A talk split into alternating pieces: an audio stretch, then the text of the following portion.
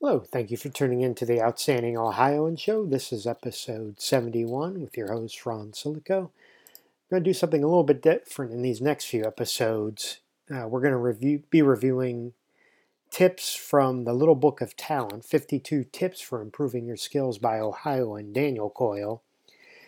Uh, in each episode, we're going to go through four of the tips.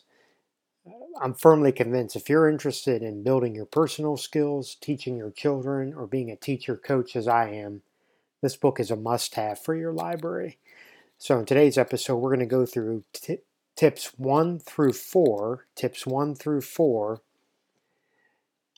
and talk about, with a little bit of explanation, what he means. Again, I encourage you to get the book, and there's a link to it in the show notes The Little Book of Talent.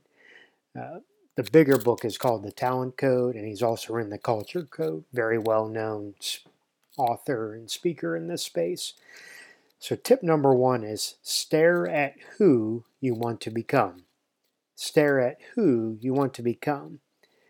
And what he's driving at with that is look at and really study and observe people you want to be like in a particular skill performing a certain skill in a way that you really think is at a high level. So, number one is identifying what you want to emulate.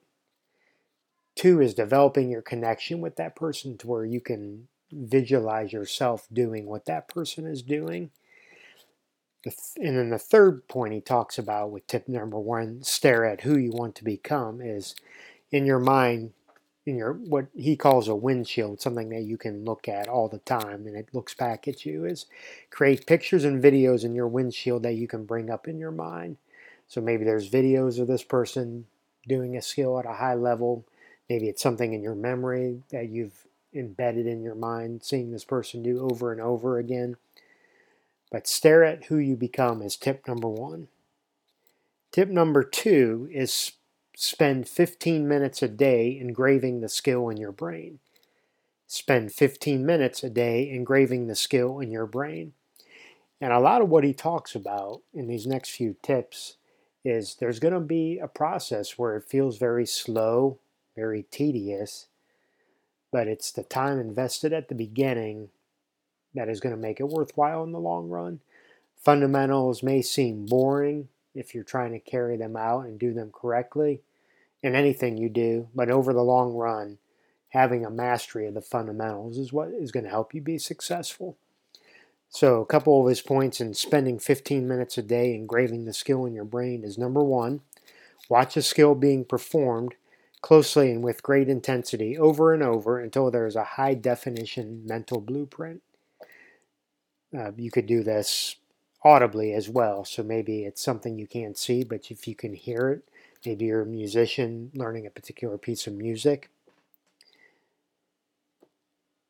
Develop a goal to develop a mental map in order to identify each success or failure.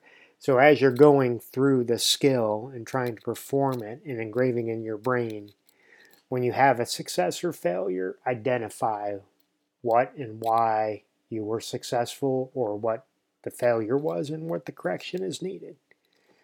Effective engraving creates an intense connection that you feel as if you are performing that skill. Effective engraving creates an intense connection that you feel as if you're performing the skill. So if you're watching someone over and over on a loop, maybe of a video, performing a certain skill, you can eventually step into that like you're performing the skill.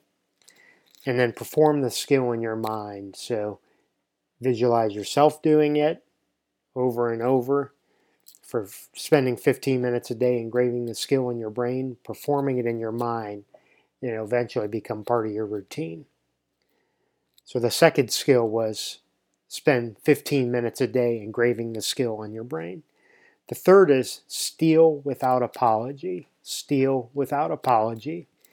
And what he means is your people there are not a lot of original thoughts. There's people building on existing thoughts and ideas. There's people that are copying people, others, and then doing these things on their own. Uh, so don't look at it as stealing in the negative sense, so hence steal without apology. You're absorbing and applying new information. Steal from the best. Find people that are doing things at a very high level. Don't you don't want to role model someone that is not exhibiting great behaviors or great skills. You want to find the best and model that. See what you can use and make it your own.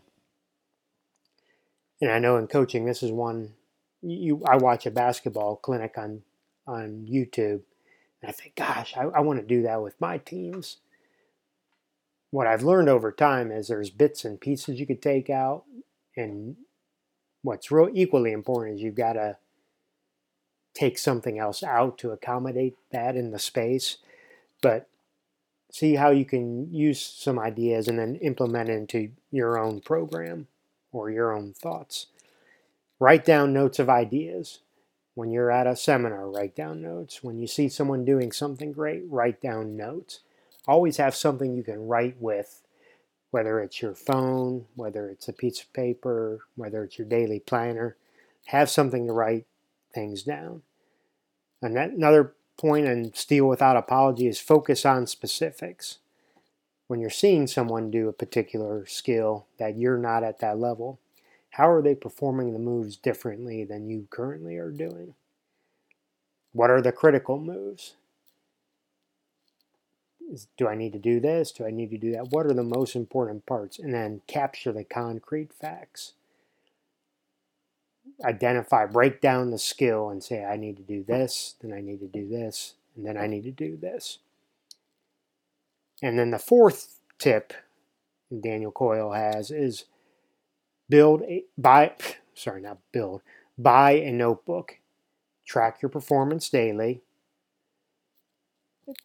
again this is not this is not stuff that's easy but to build skill at a high level that's not an easy task so track your performance daily in your notebook the method of capture is not as important as writing it down and reflecting on it so whether you're keeping things in a notebook or you're writing things down on paper and then collecting them and, and putting them somewhere. Just the act of writing it down is going to help you remember it a lot more than if you just try to remember remember it from memory. Write down your results from today. So as you were practicing a skill, what were your results from today? What are the ideas that you have to get better at the skill tomorrow? And then what are the, your goals over the next week? So those are tips one through four from Dan Coyle's book, The Little Book of Talent 52 Tips for Improving Your Skills. And again, in the show notes, there will be a link on how to purchase this book.